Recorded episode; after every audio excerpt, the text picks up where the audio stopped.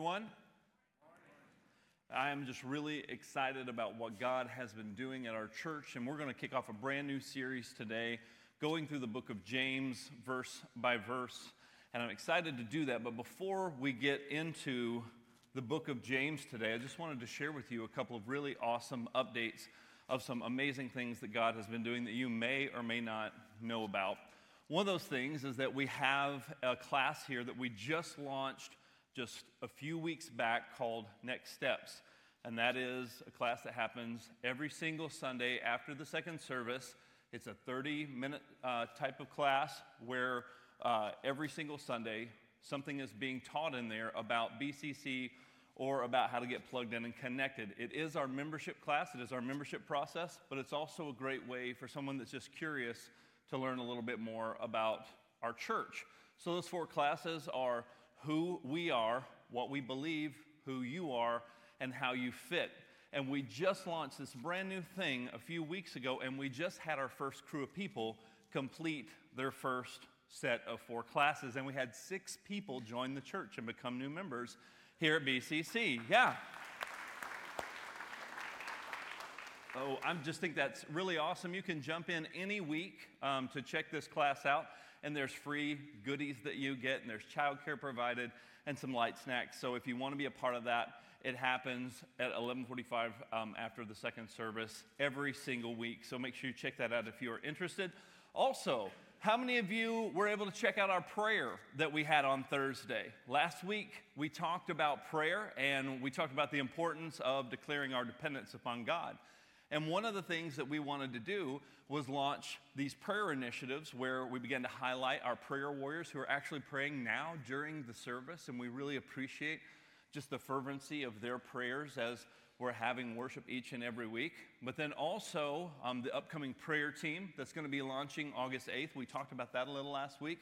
And then we talked about this every Thursday morning prayer that we were going to begin on July 8th. And so we had our very first one where here in the sanctuary we had at 8:30 and it'll happen every Thursday morning. We're going to come together and we're going to pray. And we had 9 people show up for that and then we had over 40 people show up online for the prayer stream as well. So thank you for answering the call to prayer. You can connect with that on Facebook or you can come into the sanctuary if, if your schedule permits every Thursday morning at 8:30 and pray with us. So before we get into the book of James, why don't we do that very thing? Why don't we go to the Lord in prayer? Lord, thank you so much for this opportunity for us to open up your word. Let us never take that for granted or take that lightly.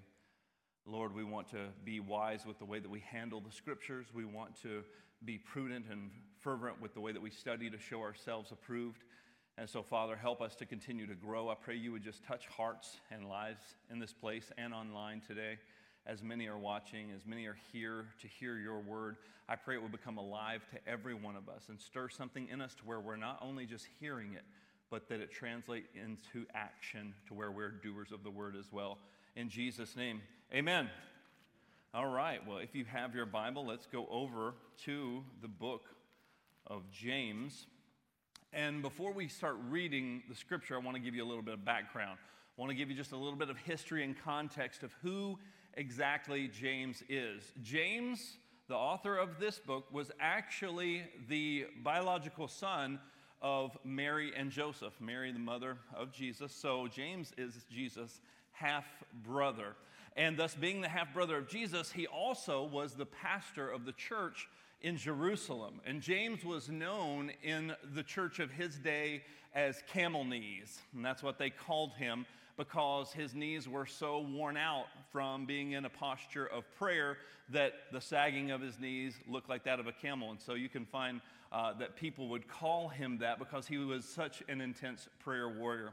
He wrote this letter to the churches outside of Palestine that were scattered because they had been persecuted by the Romans. And so this letter that he wrote was copied and scattered amongst all of the churches in an effort to combat the, the hypocritical idea of this idea of intellect and knowledge makes a person spiritual and makes them um, uh, closer to God, but instead he teaches them true godly living and how that should be the fruit of a life that is driven by faith in Jesus Christ. The book of James is written in a Jewish writing style that is called Pearls of Wisdom on a String. And you'll notice that the book of Proverbs is written this way. You'll notice that often even Jesus would teach in this way, and the Apostle Paul would also write in this way at different points. And so the idea behind this writing style of pearls of wisdom on a string would be like that each one of these individual pearls, although it may be its own like nugget of wisdom, it's connected to the next and connected to the next, and they all circle back around. So it may seem kind of like these different proverbial axioms, or it may seem like fortune cookie type wisdom or advice, but it all has a purpose and it all ties together because they're all on that same string and that same thread. So this was a very common writing style, and he uses that writing style to write the book of James. So, with that in mind, let's dive into the book of James and let's read these first eight verses. Verse 1 of chapter 1 James, a servant of God and of the Lord Jesus Christ, to the 12 tribes in the dispersion, greetings. Count it all joy, my brothers, when you meet trials of various kinds, for you know that the testing of your faith produces steadfastness, and let steadfastness have its full effect, that you may be perfect and complete, lacking in nothing. If any of you lacks wisdom, let him ask God, who gives generously to all without reproach, and it will be given him. But let him ask in faith, with, not, with no doubting. For the one who doubts is like a wave of the sea that is driven and tossed by the wind. For that person must not suppose that he will receive anything from the Lord. He is a double minded man, and he's unstable in all of his ways. So here, James says something really interesting that you and I don't like to hear. He says that we need to count it all joy when we fall into different trials and different temptations. And he opens up his letter by talking to the 12 tribes of the dispersion. And he's referencing a little bit of Jewish history here.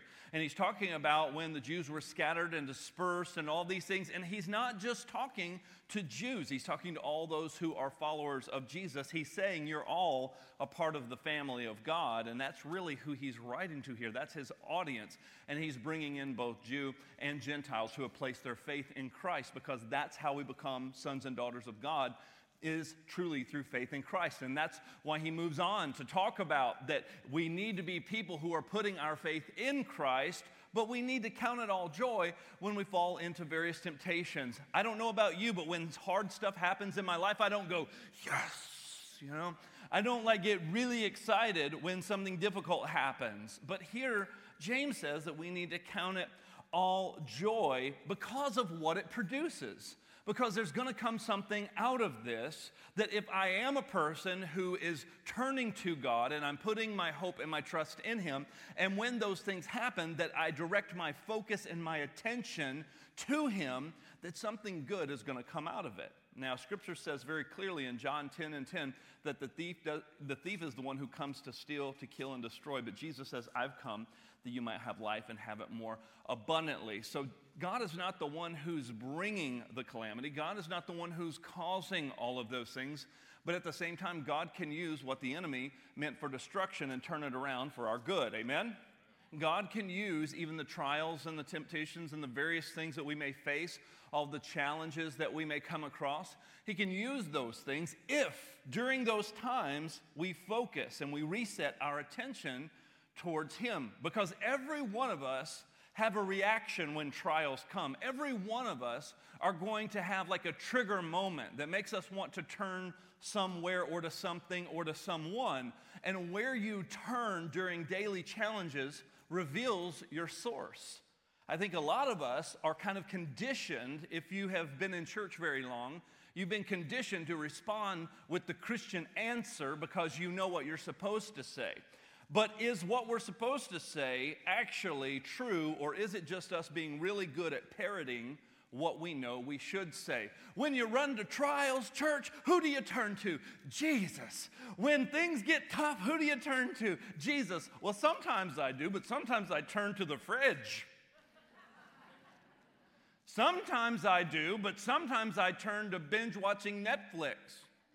Sometimes I turn to gossip.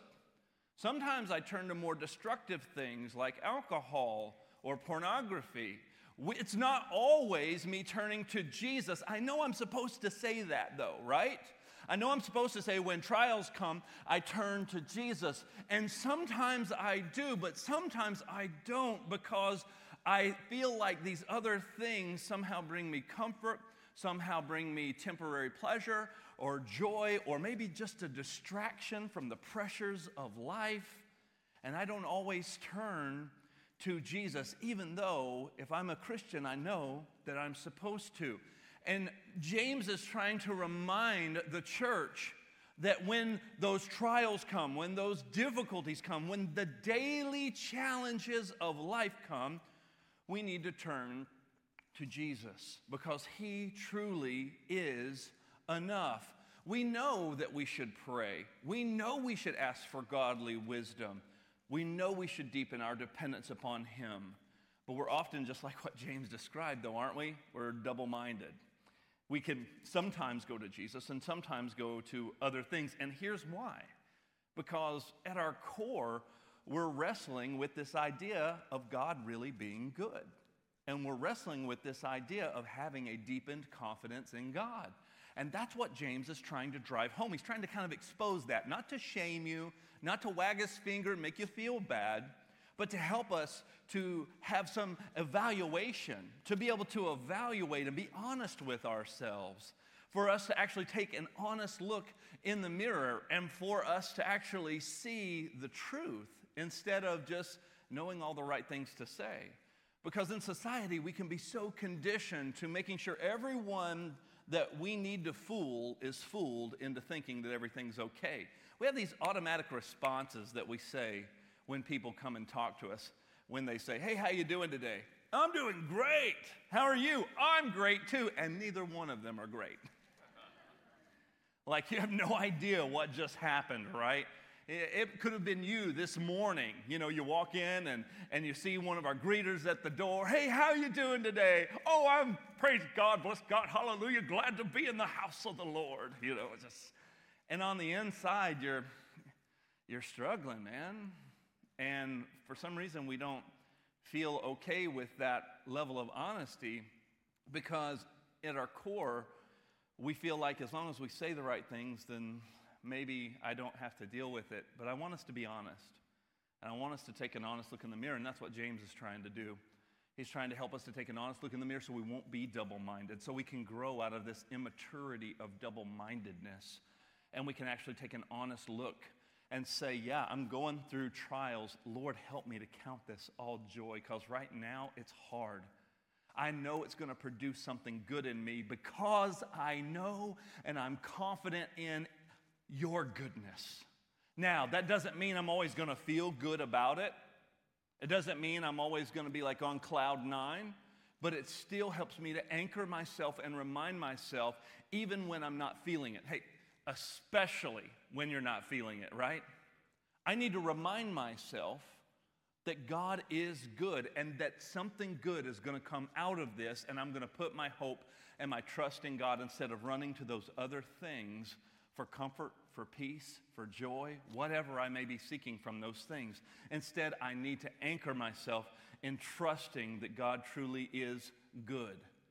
A lot of us, we want to turn to friends, we want to turn to TV, to the internet, to food, to finances, to work, to debt, to sleep, anything that makes us feel better temporarily. But the Christ follower must have confidence in God in order to truly serve Him and to submit to Him. Because if I have confidence in Him, then I'm going to be able to submit and do what He wants me to do. And that may mean He's asking me to do something tough. It may mean in a tough season, God asks me to do something tough, and I'm like, God, I can't do anything difficult right now. I just want the pressure to go away. I want things to get better. We want to put a band aid on it, and God's like, No, I'm wanting to heal something deeper.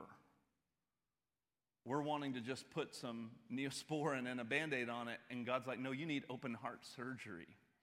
Like, there's something more complex that I'm trying to do in you, and I need you to trust me through the challenge you're going through, not just alleviate the circumstance. So that's how it's counting it all joy. It's not joy in the sense of like, I'm happy about it, like, hoo, hoo, hoo, wow, man, the bill collectors are knocking on the door. Just got a really bad diagnosis from the doctor. Oh, man, I count it all joy. I'm a great Christian. No, you're nuts. That's not what James is talking about. James is not saying go around and be thankful for those things. He's saying count it all joy, not because of the calamity, but because of what it's going to produce. So, Lord, I'm going to be joyful because I know something good is coming that you're doing in me. I know my faith is going to be strengthened. I know that even through this hardship, this difficulty, I know something good's coming out of it because I know who you are and I have confidence in your goodness. Amen, church? Let's keep reading. Verse 9. Let's pick up where we left off. Let the lowly brother boast in his exaltation and the rich in his humiliation, because like a flower of grass he will pass away. For the sun rises with its scorching heat and withers the grass, its flower falls, and its beauty perishes. So also will the rich man fade away in the midst of his pursuits. Blessed is the man who remains steadfast under trial, for when he has stood the test, he will receive the crown of life which God has promised to those who love him. Let no one say, when he is tempted, I'm being tempted by God, for God cannot be tempted with evil, and he himself tempts no one. But each person is tempted when he is lured and enticed by his own desire. Then desire, when it has conceived, gives birth to sin. And sin, when it is fully grown, brings forth death. So do not be deceived, my beloved brothers. Every good gift and every perfect gift is from above, coming down from the Father of lights, with whom there is no variation or shadow due to change. Of his own will, he brought us forth by the word of truth, that we should be a kind of first fruits of his creatures. Here we see that he's telling us that we are a first fruits of his creation, a type of first fruits. In other words, he's talking about those who have been born again by putting their faith, putting their hope in Christ. They're able to remain steadfast under trials because they're anchored to something different. The good news of Jesus Christ, the gospel anchors my trust in Christ alone. And it trusts in this the sufficiency of Christ. Do you know that Christ is sufficient and he is all sufficient?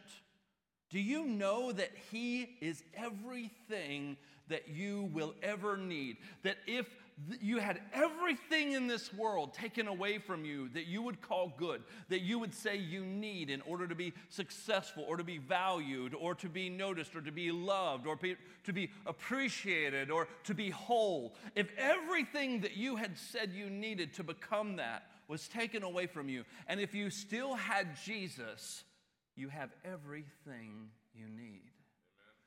Amen. Oh, man. We say that stuff. We sing that stuff. Blessed assurance, Jesus is mine, right? But do we really understand the weight of the gospel and what Jesus has done on the cross for you and for me? That I have been chosen, that I have been welcomed, that I have been brought into the family of God, loved, forgiven, redeemed, bought back by the sacrifice of Jesus Christ dying on the cross in my place when it should have been me, but instead he took the punishment I deserved so I could go free.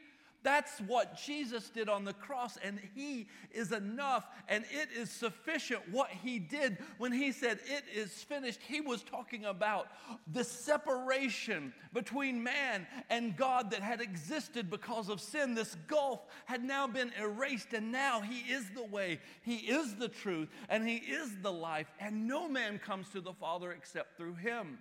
And because of that glorious, rich truth of the gospel, it anchors my soul, it anchors my mind, it anchors my heart. So when things rise up and want to come against me, or when this world wants to try to steal and take away from me, or when the enemy wants to come in like a flood and try to drown me, or intimidate me, or overtake me, I can be confident that I still have Christ and He is sufficient and He is all I need because I'm living for something more than what this world has to offer.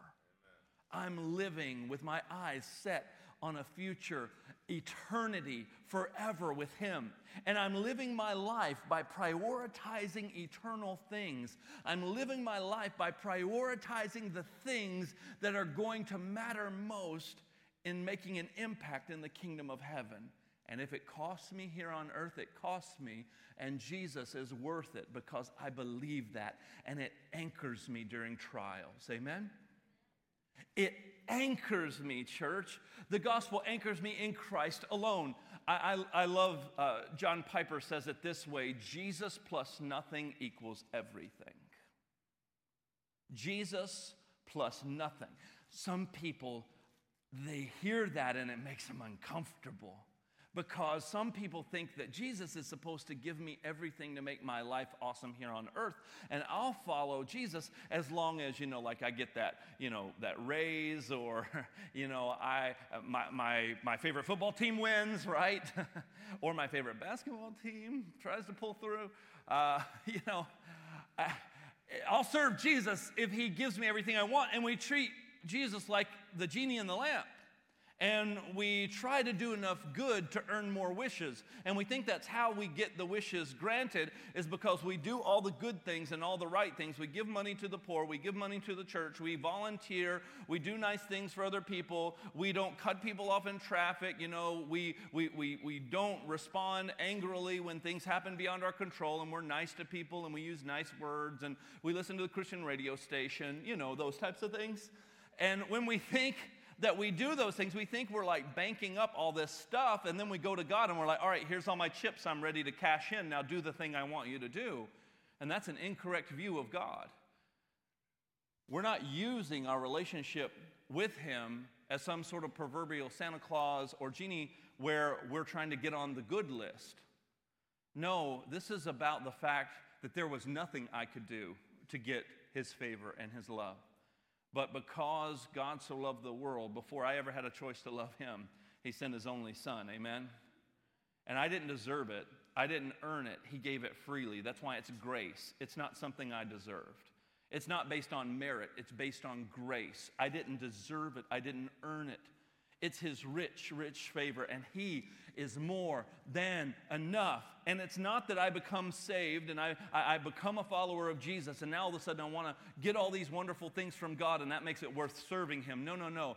Jesus plus nothing equals everything. In other words, everything that I need is wrapped up in Jesus Christ and the work that He did on the cross everything that I need. Now, does He do things in my life and intervene in situations here on this earth? Yeah, absolutely He does. But if He never intervened and all He did was just save my soul from in eternity in hell, He has done more than I deserved and more than enough. Amen? And I can approach him confidently, knowing that he's good, not because when I ask I get everything that I want because I found out the secret in the formula. No, no, no. I can go to him confidently because I know that he's good, and whether things may manifest here on this earth or whether it's something that I will experience when I see him face to face in eternity, I can still trust through the trials, through the changes, through the shifts, that he is good because my soul is anchored in Christ being enough. The gospel anchors me to be steadfast during trials. That's the difference between the Christian and the person who doesn't know Christ. The person who doesn't know Christ, when calamity strikes, when difficulties come, when things happen in the world, they freak out and they react and they try to fix it in their own strength or, or they worry about it because they, they want to do everything they can to try to just fix it and repair it. And they do it in their own ways to, because they realize it's broken and they realize that it needs to be fixed. And they get angry about it and they have these reactions, you know, like during an election season. or during, you know, like a pandemic, maybe. The world has a way to try to fix things. Oh, we got to fix it. Ah, it's broken. Oh, it's wrong. This shouldn't be happening. Oh, what are we going to do? What are we going to do? And then people are getting angry and we should fix it this way. And other people are saying, no, you're dumb. We should fix it this way. No, you shouldn't think that way. I'm an American, you know. And then this person's like, no, we should do it this way. And we just start fighting each other. What's going on? We're trying to fix something that's broken in our own strength. That's how the world responds when things happen beyond our control, when trials come. The Christian is not supposed to respond like the world. All right. The Christian is supposed to respond. How did James say? Steadfast. Steadfast under trials. Why are we steadfast under trials? Because we're anchored in the gospel. As James says, we're, we're, we're, we've been brought forth by the word of truth. It's as if we're like this type of first fruit that uh, Romans talks about when Paul writes about us, uh, Jesus being the firstborn among many brothers. We're a kind of first fruits of his creation. It's like we've, we're, we're, that first group to be born again, to be made alive because of Christ. It's like we once were dead, and then because of Christ, we've been born again. We've been made alive. We've been made new. And now we have God's Spirit living on the inside of us because He's forgiven us and He's made us right in His eyes because of what Jesus has done. And it's through my faith in Him that I can have peace, that I can have my soul anchored in the gospel and that I can confidently say in trials that Jesus is enough. Now, I may try to do things to remedy situations. I shouldn't be disengaged. I'll try to engage, but I'm not going to get upset about it. I'm not going to lose my cool over it. I'm not going to cause division in the church or amongst my brothers and sisters in Christ or set a bad example for being a representative of Christ to the rest of the world, because that's what 2 Corinthians 5 and verse 20 says, where the Apostle Paul talks about that we are ambassadors for Christ. We're representing him. Amen, church? And so when I know those things, I have peace. It's not me being passive. No, I can still be involved. I can still be engaged, but the way I respond, the way I react is very different because the gospel anchors me to be steadfast during trials. Church, we cannot save ourselves by our good behavior. And the word of truth that we have and that we need every single day is Jesus. We never stop needing Jesus. No matter what I do, no matter how hard I try, I cannot bring the security that I need. Only Christ alone can. Amen? Let's read the rest of this. Verse 19 Know this, my beloved brothers, let every person be quick to hear slow to speak, slow to anger, for the anger of man does not produce the righteousness of God. Let's, let's do that again just for funsies. know this, my beloved brothers, let every person, how many is every? All, every, okay, just want to make sure you're paying attention. All right, because that means you. That means me. That doesn't mean the person that you wish was here to hear this, right? Okay. All right. that was kind of snarky. I love you. All right. Know this, my beloved brothers, let every person be quick to hear, slow to speak. Hmm. Quick to hear, slow to speak. Huh. Modern day translation quick to hear, slow to text.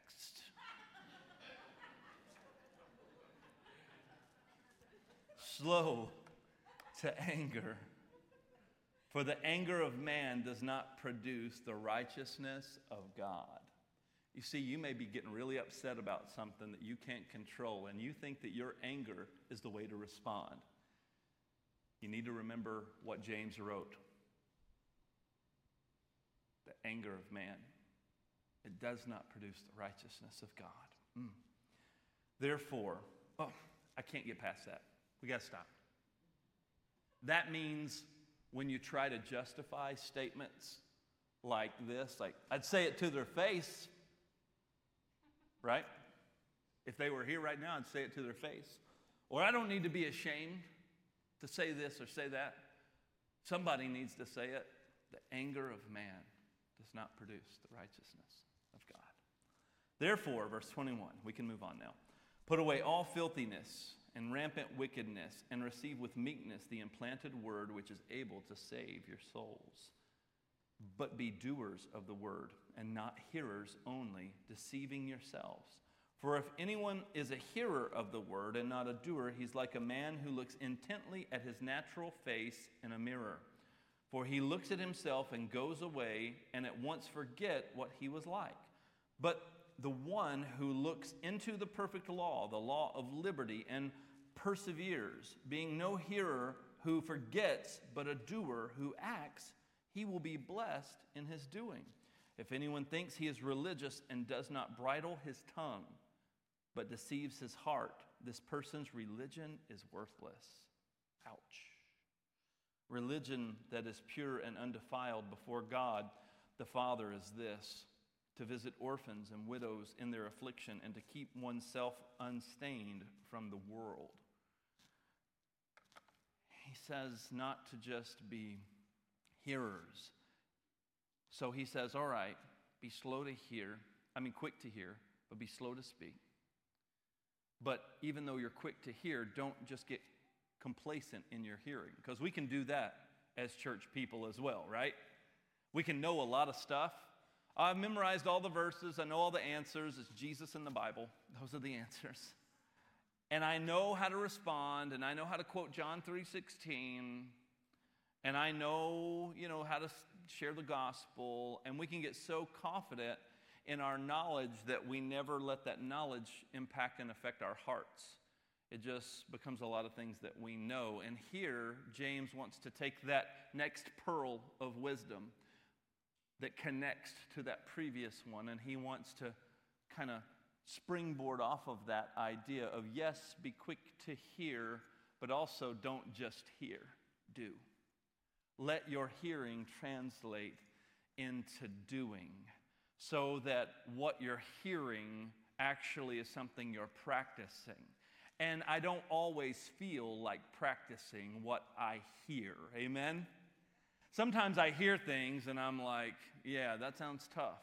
Or, yeah, I know I need to do that. But just knowing it is not good enough. It's not just an increase of knowledge. That's not what we're after. And James is specifically addressing the Gnosticism of the time that was being run rampant all throughout the area of Palestine and all of the area of Jerusalem, where people were teaching that the more you know and you can uncover these secret mysteries and these deeper things and all of these, these things that would just blow your mind, that these are the things that we're just getting that make you closer to God, and that's Gnosticism. They would speak of secret angelic le- levels of wisdom.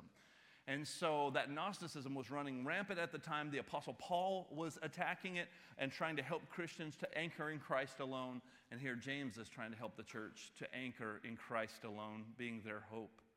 And he's trying to help them to remember hey, it's not about all of the knowledge, it's not just about more things that you memorize. Someone can speak Greek and they know the Greek word for this or that. That's awesome. That's great if it helps you understand something to put into practice. But if it's just something for you to rattle off in a small group or a Sunday school to make someone go, wow, they must be spiritual. He said it's worthless if that's your goal. He said it's, it's, it's actually worthless if you're trying to puff yourself up, if you're trying to make yourself look impressive to other people. He said, no, it's actually being a hearer and a doer because if you're just a hearer and not a doer, you're deceiving yourself. You are self deceived. He uses the language earlier in the first chapter a double minded man is unstable in all his ways because he's somehow caught in between this idea of hearing, not doing, not practicing. We would call that someone who is a hypocrite, who would say something and say they're all about something, but the fruit of their life proves to be something very different. And that turns the world off, and people get hurt by that, and people see that, well, I just think that the church is full of a bunch of hypocrites, or I think that, you know, people who say that they're this really aren't because I've seen how they behave, how they act. Let our action show the world the goodness of what Christ has done in us. Not that we're perfect, not that we've got it all figured out, but that we're growing in Christ likeness and godliness. Amen? And we're doing it on purpose because we're pursuing Him and we're anchoring ourselves in Him. And then when the trials come, let us be steadfast and let us remind each other to be steadfast. When one of us starts, you know, getting off track, we should love each other enough to pull each other and remind each other that we need Jesus. That's why we're doing things like praying on Thursday morning at 8:30. See that? See how I did that? Because we're wanting to increase our dependence on God, and that's a way for us to remind each other that we need God and we need each other. That's why we're praying for one another. That's why it's not just you praying alone, it's us praying for each other because we need that. That's what the body of Christ is supposed to do. It's like iron sharpening iron. We're supposed to sharpen each other, we're supposed to help each other remember the gospel, remember where our hope comes from, because there's a lot of distractions out there. And there's a lot of things that would want to pull our attention and our affection away from Christ.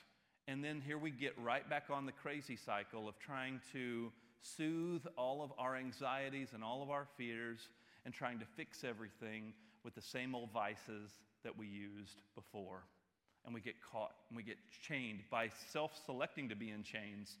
It's almost like self selected slavery because Christ has already set us free. You don't have to be chained to that sin. You don't have to be chained to that addiction. You don't have to be chained to your past. We choose that oftentimes because it's more comfortable because I feel like I can control it. And if I just had this happen, then everything would be okay.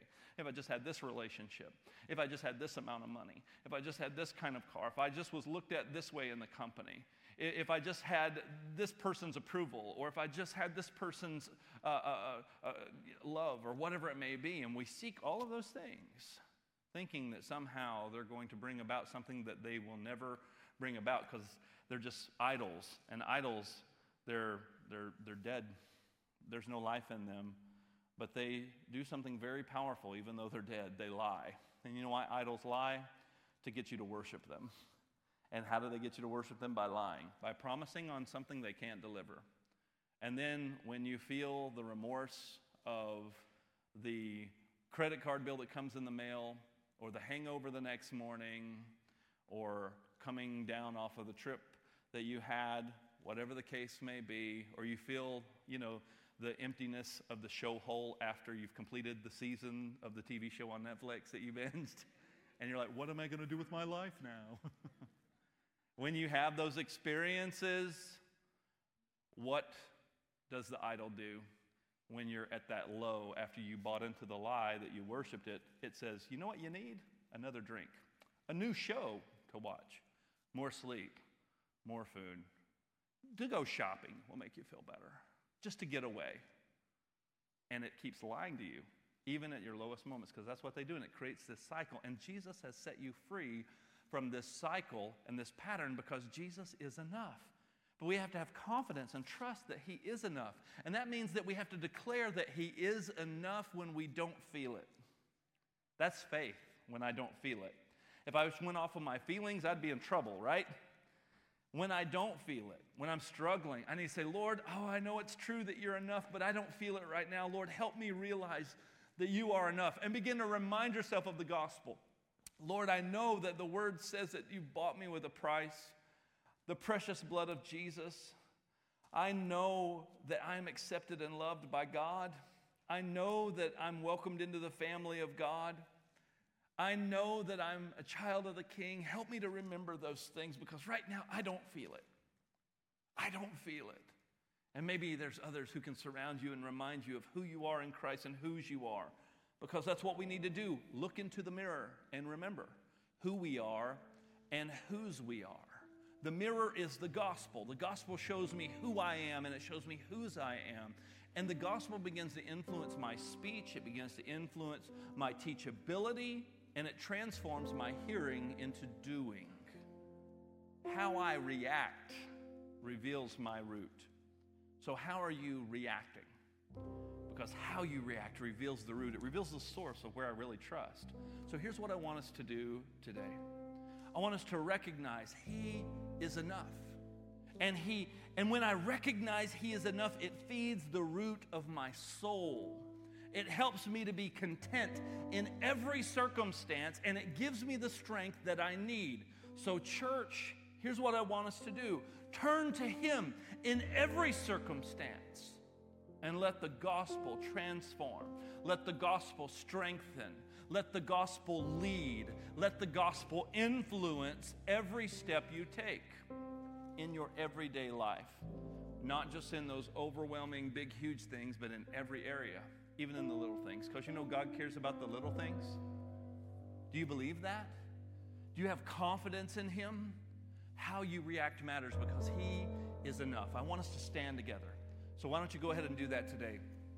And if you're at home watching, I want you to focus in on this time. Put away the distractions. And I want us to declare together and remind ourselves that He is enough. Amen? Let's sing it together.